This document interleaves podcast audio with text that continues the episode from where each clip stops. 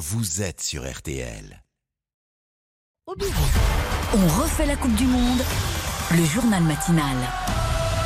Tout au long du mondial de foot au Qatar, France 2022 devient On refait la Coupe du Monde. Le journal matinal, 7 jours sur 7, juste après 8h30, 5 minutes pour tout savoir de l'événement. Et c'est important de le rappeler que vous aimiez le foot ou non, que vous connaissiez quelque chose au foot ou non. Ce rendez-vous s'adresse vraiment à, tout le monde. On est donc à 3 jours de la compétition, du début de la compétition. Hortense, ça y est, les Bleus sont arrivés hier soir.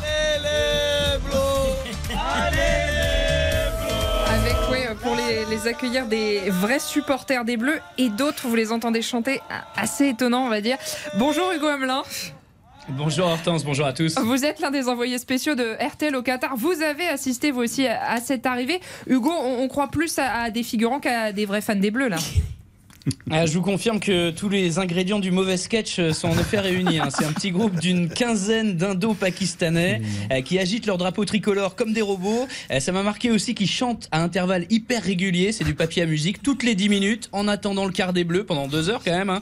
Ils chantent avec des tambours et des cornes de brume. Mais le problème, c'est que vous l'avez entendu, ils connaissent pas vraiment les paroles.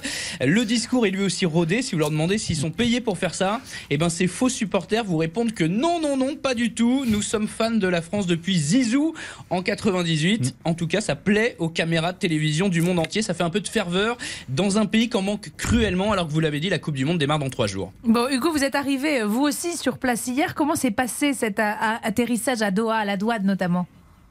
Alors vous atterrissez dans le désert, ce que vous voyez du ciel ce sont de grosses citernes de gaz liquéfié, il n'y a pas un arbre, pas une colline à l'horizon. Euh, J'ai donc été contrôlé à la douane par une femme voilée euh, en noir de la tête aux pieds, chador intégrale, mais coquette quand même, avec une montre de luxe au poignet et sur l'autre main, c'est la première fois que je voyais ça, une bague connectée. Alors vous connaissez les montres connectée. connectées, on peut lire, voilà, on peut lire les textos sur les montres connectées. Et ben là c'est pareil, mais avec une énorme bagouze euh, pour consulter vos mails. Voilà, ça résume un peu le Qatar entre luxe et tradition religieuse. Alors j'ai croisé du monde sur ces 12 dernières heures à l'hôtel, au restaurant, mais peut-être que je n'ai pas encore vu un seul vrai Qatari, parce qu'il faut savoir qu'ils ne représentent que 10% de la population de leur pays. Tous les autres sont des travailleurs euh, étrangers. Il y a 5000 Français notamment qui vivent à Doha euh, à l'année. Bon, je vous avais dit, on apprend plein plein de choses dans ce rendez-vous. Euh, Hugo, vous restez euh, avec nous. Euh, on va apprendre d'autres trucs avec Florian Gazan. Ah ouais? Et les pourquoi du foot?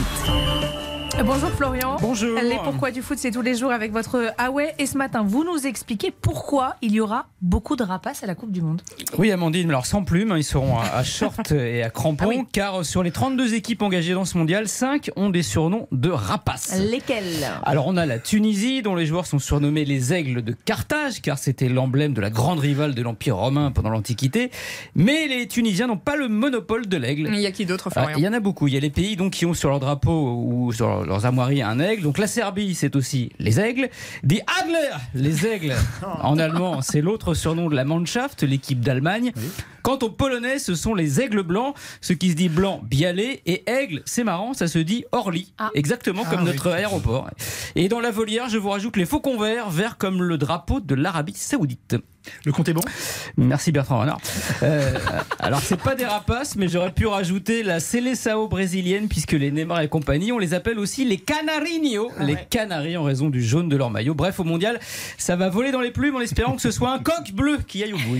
Merci beaucoup Florian Gazan. Euh, à suivre aujourd'hui, Hortense, c'est quoi le programme des Bleus? Alors, découverte du terrain d'entraînement en fin d'après-midi, hein, le stade Yassim Bin Hamad, retenez bien, celui du club qatari le plus en pointe. Début des entraînements collectifs. Raphaël Varane et Karim Benzema, entre autres, en sauront plus sur euh, leur forme actuelle. Avant ça, arrivée de Randall Colomwani qui remplace hein, Christopher Nkunku, forfait de dernière minute. Et on rappelle le match, le premier match des Bleus, c'est mardi contre l'Australie. Euh, Hugo, euh, quelle température vous avez là? Il y a deux heures de décalage hor- horaire avec nous, c'est ça?